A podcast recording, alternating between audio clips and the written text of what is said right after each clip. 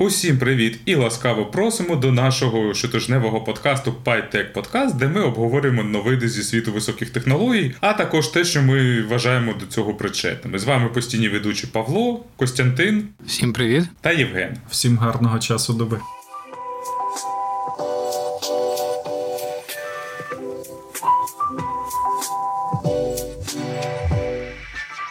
І в нас сьогодні дві цікаві теми про шахрайство: одна зі світу аттеку і подкастів, друга зі світу шахматів. А також на прикладі Apple ми поговоримо про те, чому країнам не треба творити політичну маячню, якщо вони хочуть розвитку економіки. І ми сьогодні не будемо говорити про Ілона Маска, який знов купує Твіттер. Знов купує Твіттер, написав всяку маячню в тому Твіттері перед тим як його купити. А також показав робота гуманоїда. З цього нічого не вийде, але він його показав. Окей, давайте від Дилана перейдемо до наших шахматних справ. Я розкажу вам про такого хлопця норвезького Магнус Карлсен, який довгий час був чемпіоном світу по шахматах, і випадково програв. Програв такому американському хлопцю, якого звуть Ханс Ньюман. Програв на початку вересня, мовчав, переварював це все, переварював. І ось на початку жовтня вийшов з публічною заявою, що Ньюман був шахрай, і що він шахрайничав на цьому матчі з шахів, і щось він, типа, загалом користувався якоюсь сторонньою допомогою комп'ютерною, як ми розуміємо, бо комп'ютери вже навчилися в людей вигравати в шахи. Це відкриває зовсім новий клас проблем в шахових змаганнях. Після цього звинувачення Ньюман признав, що він декілька разів шахраював в 12 і в 16 років. Нагадаю, що на даний момент йому 19 років. Тобто він сказав, що я в своєму житті всього лиш двічі шахраював. Але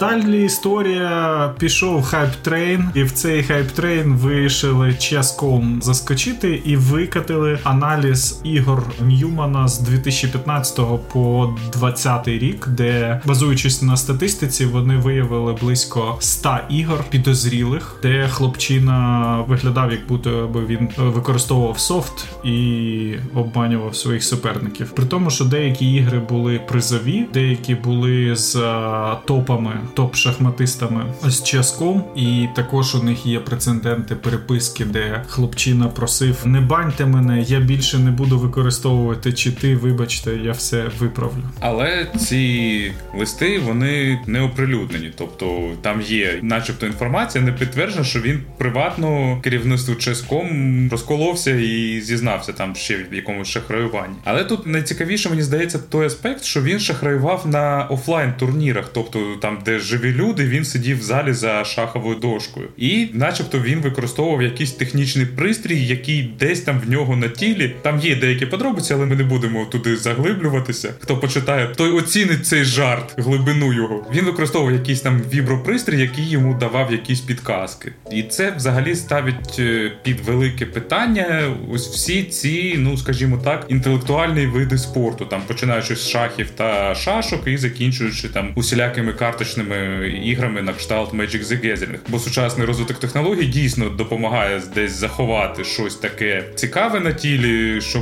буде тобі підказувати. Його дуже важко знайти, якщо там не проводити повне роздягання та рентген гравців, що звісно, мабуть, в найближчому майбутньому не буде. Тут, в принципі, ти повністю правий, і на додаток до шахів тут є ще зовсім недавній дуже схожий скандал про один з покерних турнірів, теж офлайн турнірів, на якому дівчина, що виграла, звинуватили в тому, що вона використовувала якийсь вібропристрій, ну кільце. Я не буду тримати інтригу, це було кільце. Перепрошую, додам, що у випадку шахів це було не кільце. Дозволив їй знати, що в опонента на руці, і як наслідок в кінці на Олин виграти, незважаючи на те, що в неї була статистично, ну точно програшна комбінація. Типу нормальні люди з таким Олин не роблять, і воно вибивається зі статистики, так само як і з е, цим хлопцем шаховим гросмейстером. Я тільки хотів Паша ще додати, що це могло бути і кільце, ми просто не знаємо, де воно вдягнуто було. Ну так, можливо. В дівчини на руці. В дівчини немає інших варіантів. Я не знаю, це такий екстрім. Мені згадуються ці фільми з кінця 90-х, початку 2000-х про азартні ігри, і де там шахраї з калькуляторами приходили на покерні матчі і вираховували комбінації, прямо сидячи за столом. І зараз ми вже, типа, це наша буденність стає з цією носимою електронікою і з останніми досягненнями досягненнями, а я йде вже всі в шахи виграють. Тобто, якщо покер ще ну можна зрозуміти, да там, якщо ти прораховуєш, то в тебе є переваги. Але в шахи, ну якби до недавніх пір це була прерогатива тільки людська, а зараз уже бачите, комбінація технологій, носимої електроніки, і AI дає нам такі цікаві результати на виході. Женя, ну недавнє це 24 роки тому. Blue виграв у Каспарова, мені здається, так в шахи. Тобто не знаю, як про тебе, в мене це більшість мого життя. Ну окей, ну не то, щоб не зовсім недавнє, але бачиш, носима електроніка тільки зараз підтягнулася до цього рівня. Ну так, звісно, воно суттєво змінює баланс. Не знаю, коли ми говорили вчора про цю тему в контексті підготовки. Паша згадав Magic the Gathering, в якому взагалі ну турнір проводиться таким чином, що це не пара людей сидить, яких ти можеш, хоча б теоретично просканувати на електроніку до того, а там набагато більший масштаб. Ну так, просто як в нас зайшла ця розмова, Костя згадав про клетку Фарадея, яка в цілому взагалі вирішує цю проблему. Бо якщо повністю екранізувати випромінення, то в цілому ти не підкажеш людині в клітці. Ну і контролювати там кількість людей, які в ній знаходяться, щоб це були там перевірені люди, які точно не будуть щось випромінювати. Але так, там і покерні турніри, начебто, там багато глядачів у залі присутні, наприклад. А Magic the Gathering — це взагалі такий величезний ангар, в якому стоять довгі столи, і всі там грають за участю рефері, кожна пара з тих, хто кваліфікувався. Ну і так далі. Тобто там великий елемент е, присутності глядачів, тобто організатори турніру на цьому також заробляють гроші.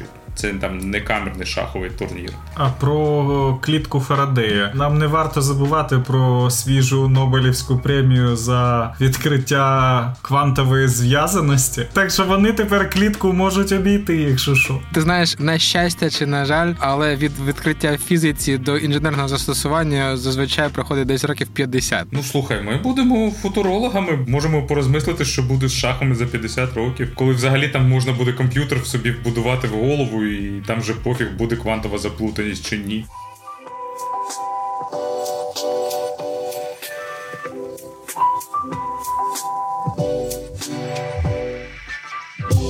Ну добре, тоді трошки зробимо паузу між е, темами про шахраїв, бо в нас ще одна є. І поговоримо про компанію Apple, яка дуже активно декитаїзується. Обсяг експорту продукції Apple з Індії вже сягнув 1 мільярда доларів за останні 5 місяців. Якщо так піде далі, то з березня цього року по березень наступного він сягне десь 2,5 мільярдів доларів, якщо щось знов в світі не станеться. А крім того, сьогодні вже була свіженька новина про те, що що Apple вимагає від виробників Beats перенести виробництво в Індію. Тобто, взагалі, Beats – це дуже топова з точки зору продажу річ, яка приносить Apple чималу долю бабла. І вона, до речі, в цілому непогано локалізується, бо все ж таки Beats і AirPods непогані навушники, але не такий хай-тек, як, скажімо, iPhone чи ноутбук. А до того ж, ми колись вже обговорювали це в Америці. Стартувала програма субсидування тих, хто переносить своє виробництво, і цим вже багато хто з постачальників Apple цим скористувався. Серед тих, хто відкрив свої нові заводи в Сполучених Штатах, це Qualcomm, TSMC, Foxconn. І за минулий рік таких стало 48 проти 25. Там може не таке масштабне виробництво, як в Китаї, але в цілому показує тенденцію на поступову диверсифікацію свого виробництва з Китаю. І тут взагалі цікаво: з одного боку компанії отримують субсидії, що для них приємно, з іншого боку, позбавляються ризиків пов'язаних з Китаєм, які останнім часом теж зростають. Я маю на увазі, звісно, політичних в першу чергу. Ну там ще варто згадати про те, що Індія вона давно вже веде політику пропонування потужностей на території Індії як альтернативи для Китаю, тобто це на рівні держави, така державна полісі. І я так розумію, що вони вже давненько підходили, підкатували до Apple з різними пропозиціями. І останнє, що змусило Apple погодитись, це 6 мільярдів мільярдів доларів субсидування від Індії, які вони вклали в перенесення виробництва на територію Індії. Так що це так би вигідно для всіх. І Apple виграє субсидування і виграє в диверсифікації. Але там досить потужності дуже малі. Там щось 250 е, мільйонів девайсів вони випускають в Китаї, і 2,5 мільйони випустили айфончиків тільки в Індії. І це там були 11, 12 і 13 2012 айфончики, тобто останнього вони ще там не випускають, а все інше вони в Китаї штампують. Тобто там ще це типа півтора процента від їхньої виробничої потужності. Мені здається, що тут варто згадати не стільки про абсолютні показники, які, звісно, навіть там півтора відсотки це нічого, а більше тут про тренд. І я думаю, що Паша правий, коли говорить про те, що да, субсидії, да, там півтора відсотки, але переносять чи переносять з Китаю. І тут е, мені здається, що головна чи там одна з перших тез Паша теж правильна. Хоче, щоб економіка розвивалася, ну нафіг робити якусь маячню, як на кшталт того, що відбувається зараз в Китаї. Все зрозуміло, там велика політика і так далі. Але сьогоднішня ситуація з перенесенням виробництва електроніки це прямий наслідок тієї політики зовнішньої, що веде Китай останні півтори роки. Да, вони дочекаються просто коли переїдуть. Багатєнно всіх переїде або з Китаєм щось порішають. Подивимося, як воно буде. Я думаю, варто згадати таку штуку, що да, збирається на сьогоднішній день все вручну, тому що автоматизувати лінії не дуже вигідно, коли в тебе є досить дешеві робітники. Але все це виробництво будувалося за межами Америки років 20-30 тому. Я маю на увазі великі виробництва, коли доступний рівень автоматизації був суттєво іншим ніж сьогодні. І мені здається, що за умови субсидій від Америки, то їх просто чекає перенесення потужності назад, тому що фактично все, що тобі потрібно, це ресурси та енергія. Низькокваліфіковані люди тобі не потрібні для цього.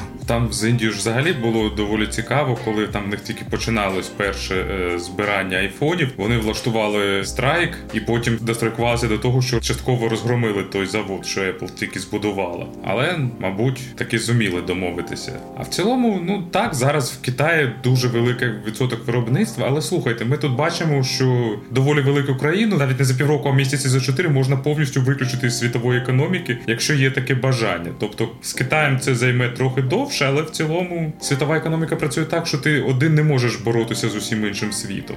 І навіть якщо тебе підтримують Венесуела, Тувау і там якісь острови в океані, тобі це не дуже допоможе. А до речі, дійсно дешева робоча сила це основний аргумент в мікроелектроніці. Я чомусь думав, що там якісь е, спеціалізовані виробничі лінії, чи ще якісь фактори, що прив'язали так це все сильно до Тайваня на даний момент. Дивись, сировина є різні штуки. Перша, коли ми говоримо про виробництво чіпів, там людей немає. Ну, типу, люди там є, але вони чіпи не виробляють. А інша зовсім інша штука це айфончики, тому що вони збираються вручну. Чому вручну? Тому що воно змінюється доволі часто і набагато простіше навчити людей, ніж змінювати лінію за умови контролю ну тієї якості, що Apple вважає за потрібне. Тобто зі зборкою, скажімо, там те саме відбувається і на автомобільних заводах. Якась крупна, да, а все, що дрібне, все роблять люди з тієї самої причини, тому що якщо б тебе була одна та сама модель Ford Model T, який чорного кольору в одній комплектації і так далі, то ти міг би це робити. А за сьогоднішніх умов, коли модель змінюється кожен рік, то воно не має сенсу за умови дешевої робочої сили і сьогоднішніх можливостей у сфері точної автоматизації. Там є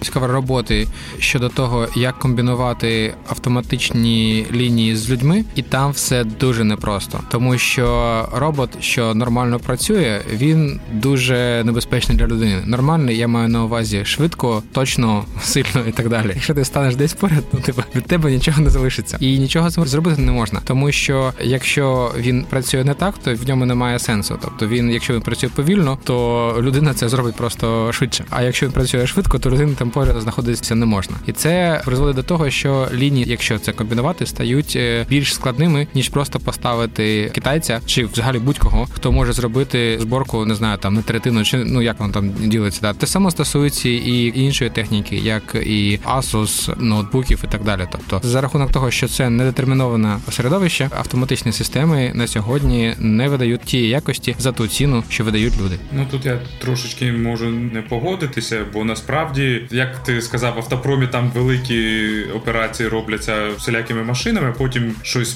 дрібне дороблюють руками. В електроніці навпаки. І хоч там якими б дешевими не були всілякі малайці, китайці, до речі, китайці вже не такі дешеві, тобто в них там відносно нормальні зарплати. А ось паяти усіляку наддрібну SMD розсипуху на плату, це вже краще робить машина, просто тому що вона це робить там навіть не на порядок швидше, ніж людина, а ще більше. І точніше, тут паш дивись, просто коли ми говоримо про зборку, ми беремо умовно один той самий компонент і ставимо його там в п'ять різних місць, залежно від моделі. І ось ця людина робить краще і дешевше, ніж е, автоматична лінія, тому що варіативність дуже велика. Я тут, до речі, нещодавно розмірковував на дуже цікаву тему. В мене є кілька таких прикладів за останні роки, як е, держава зробила там якісь доволі невеликі кроки і отримала з цього гарні прибутки. І чомусь це завжди про наших е, прибалтійських побратимів. Перший приклад це кінематограф, коли здається Естонія та Латвія додали субсидування кінематографа, і в них почали знімати там доволі великі блокбастери, в тому числі Тенет, наприклад, його ж знімали десь здається в Естонії. Тобто для них це не коштувало нічого майже, тобто вони просто знизили податки і там ще щось запропонували. А в цілому здобули там прибуток з цього. А другий надцікавий приклад, який я спостерігав з початком карантину, коли все це почалося. Я тоді був в Чорногорії, і там перестала ходити пошта, бо ніхто не знав вже, що воно як буде. І цим займалася сінгапурська пошта роутінгом світової пошти. З Китаю вони отримували і потім розкидували по світу. Але сінгапурська пошта там щось закрилась на карантин, і таке враження, що і досі не відкрилась повноцінно. Тобто вони перестали це робити. І в той самий час е, Латвія стала поштовим хабом для майже половини Європи. І це їм теж коштувало якихось інвестицій, але вигода, яку вони зараз отримують, вона я впевнений, що набагато перебільшує те, що вони витратили. А я дивуюсь, чому доставка книжок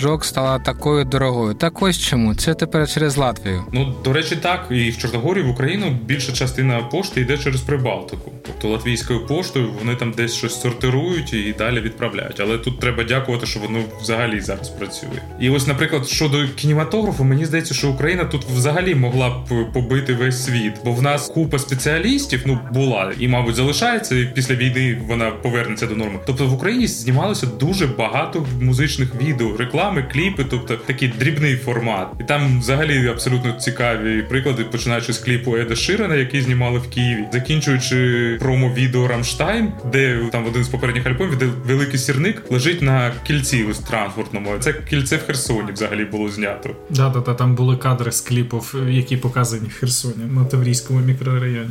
Apple знімала рекламу в Києві там на золотих воротах в метро і так далі. А до цього можна додати, що в Україні взагалі є будь-який ландшафт, який ти хочеш: гори, пустелі, ліси, міста заброшені, всякі урбан, ці речі. Ну будемо сподіватися, що після війни до цього дійде черга, і наша влада зробить щось для того, щоб привабити світовий кінематограф. Це було б дуже цікаво. Бо з фільмів, що в нас знімалося, я тільки пам'ятаю, що з нас знімався цей китайський дом летючих кинжалів, тобто продовження герою, умовне. Окрім цього, хочу сказати, що у нас працює декілька графічних студій, які для Марвела малюють спецефекти, які для Нетфлікса випускають мультиплікаційні епізоди для тв шоу Ну тобто, в нас така база для продакшена також є велика для комп'ютерного, яка працює активно зараз. Я додам ще щодо зйомок, ну фактичних зйомок. В нас є я маю в нашій компанії є деякий досвід продакшену відео, звісно, знов таки дрібного формату в Україні і в Німеччині. Ну що можу сказати, в Україні було краще і декілька разів дешевше. Це можна навіть на каналі подивитися. Тобто, воно я не можу сказати, що погано, але якщо брати баланс ціна якість, то набагато краще. Якщо брати чисто якість, то ну плюс-мінус ок.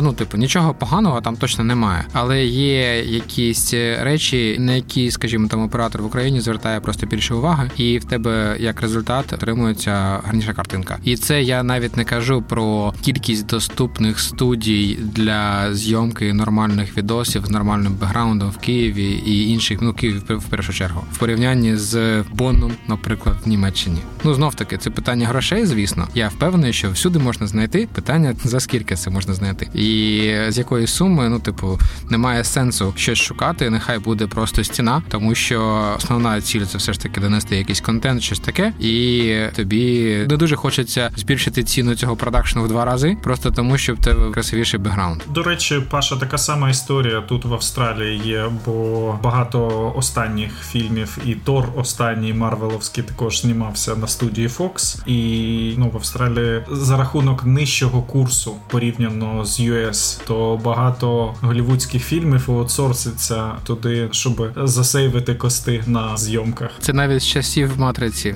Ну почалося вже давно. Тому я думаю, що у нас в Україні вже здогадалися, як можна субсидувати IT і розвивати якусь галузь. Тепер е, оборонку треба буде підтримувати і оці напрацювання конвертувати в передові технології, і в принципі роздумувати над новими галузями також.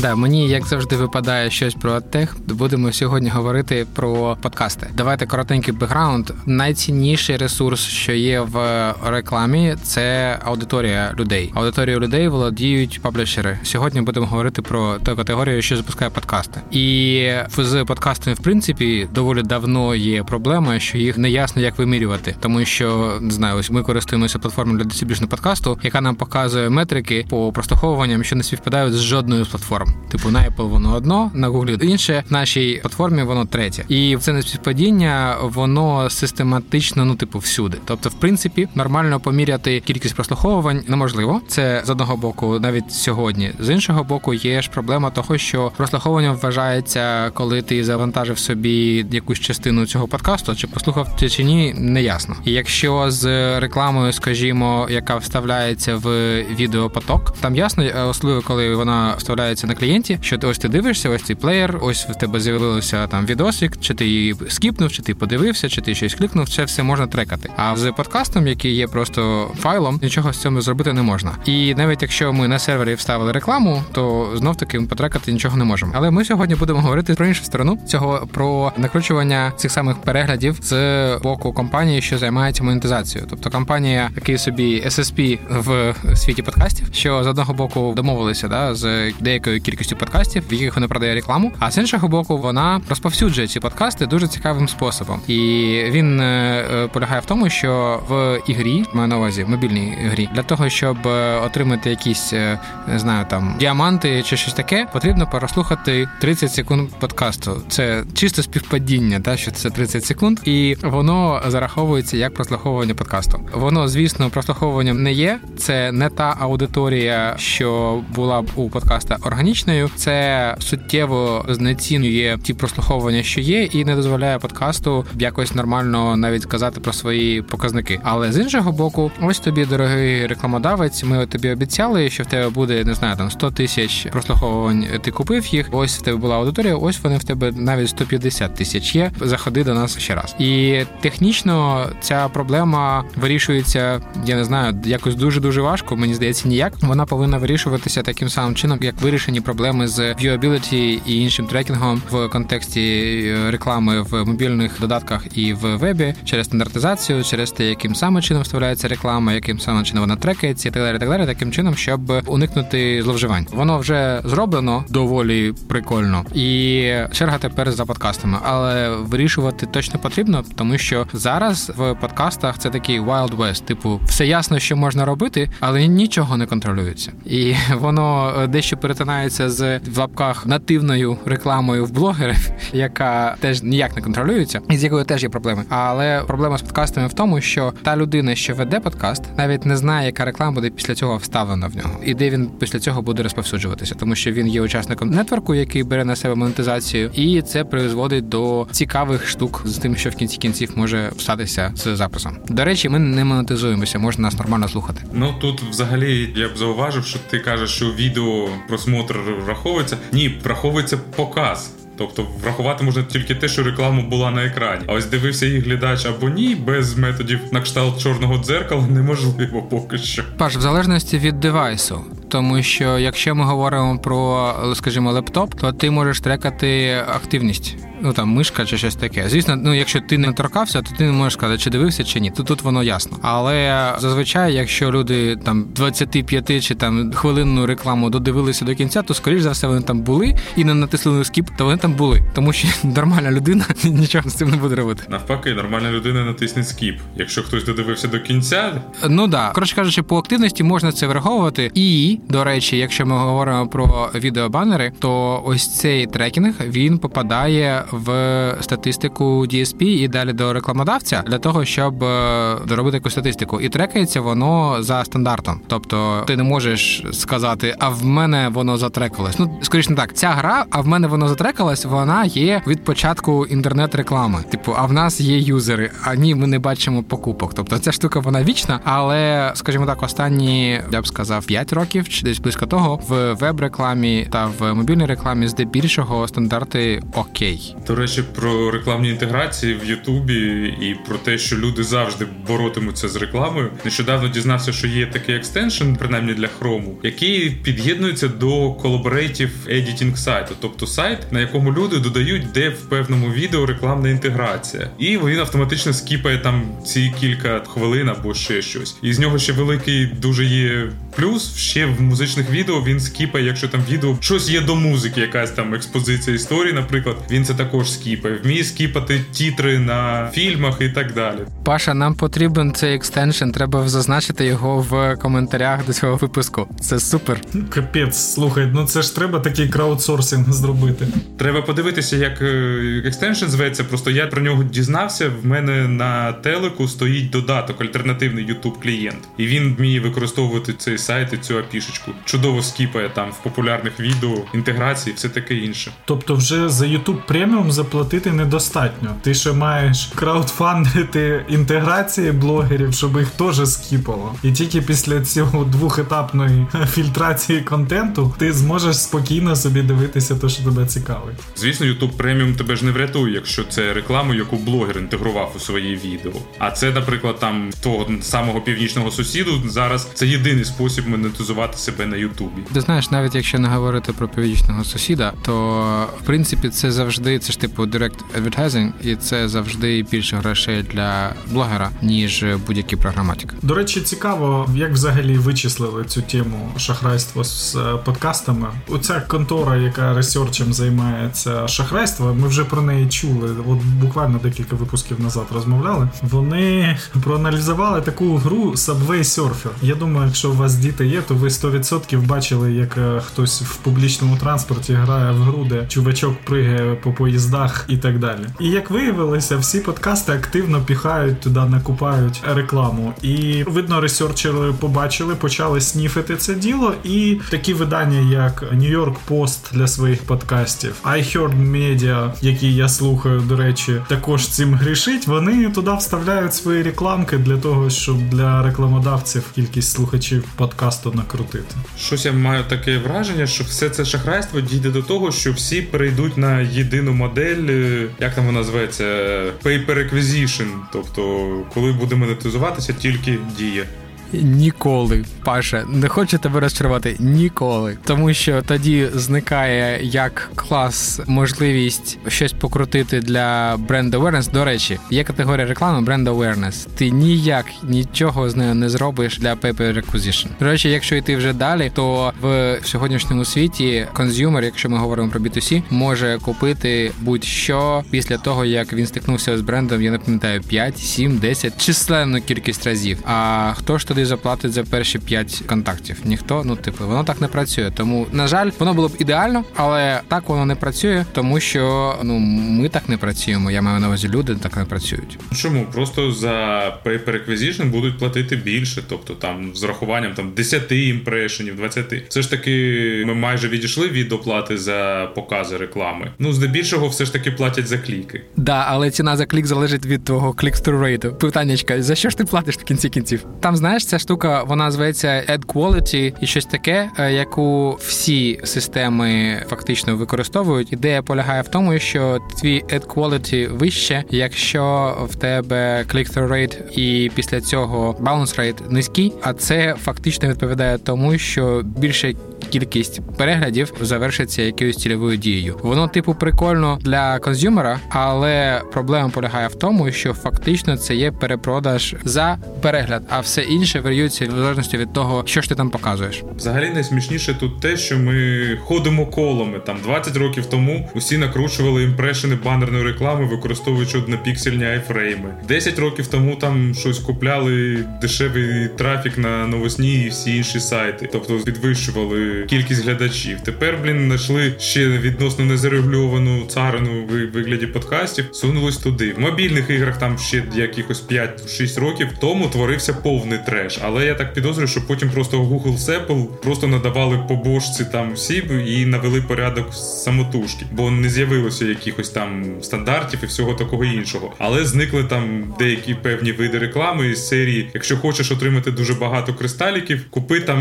щось в нашому ювелирному магазині партнері. Ну це регулюється з боку апсторів, але ти знаєш, цього завжди є інша сторона. Вони це зробили для чого? Точно для того, щоб мати свій World Garden. Так що тут не все так однозначно. Слухай, я як той, хто користується цими послугами, я тільки виграю. Ти не виграєш Паша через 5 років, коли в нас буде World Garden від Apple, тому що ти як консюмер будеш платити більше грошей, тому що реклама на Apple девайсах буде коштувати дорожче. Окей, ти мені три роки вже обіцяєш World Garden від Apple, тобто чекаємо за два роки. Так все поступово йде до цього. Ось тому за два роки побачимо, як воно має бути.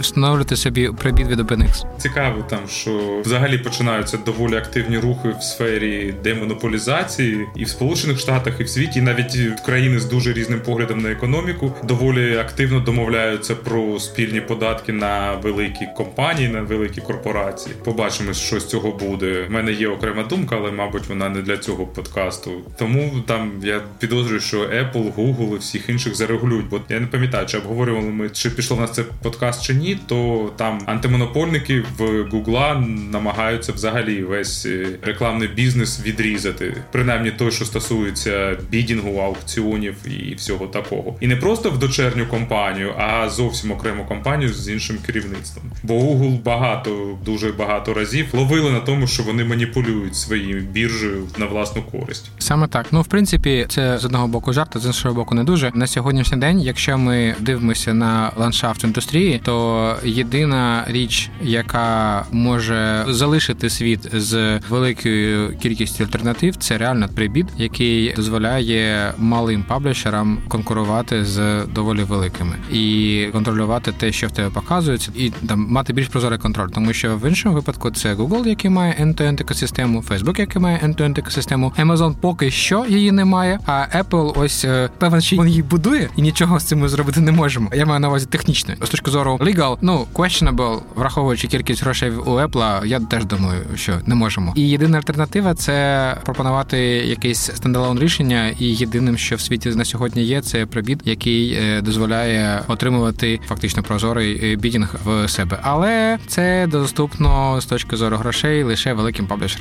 Тому малі, як завжди, програють першими. На мабуть, на цій оптимістичній ноті ми і закінчимо сьогоднішній подкаст. Може, колись зробимо спеціалізовану тему про АТЕХ, в якій розповімо, що це взагалі таке і як воно працює, бо там все дуже дуже цікаво. Гарного всім дня! Було дуже цікаво. Дякую. Гарного дня. Всім гарного дня, бережіть себе.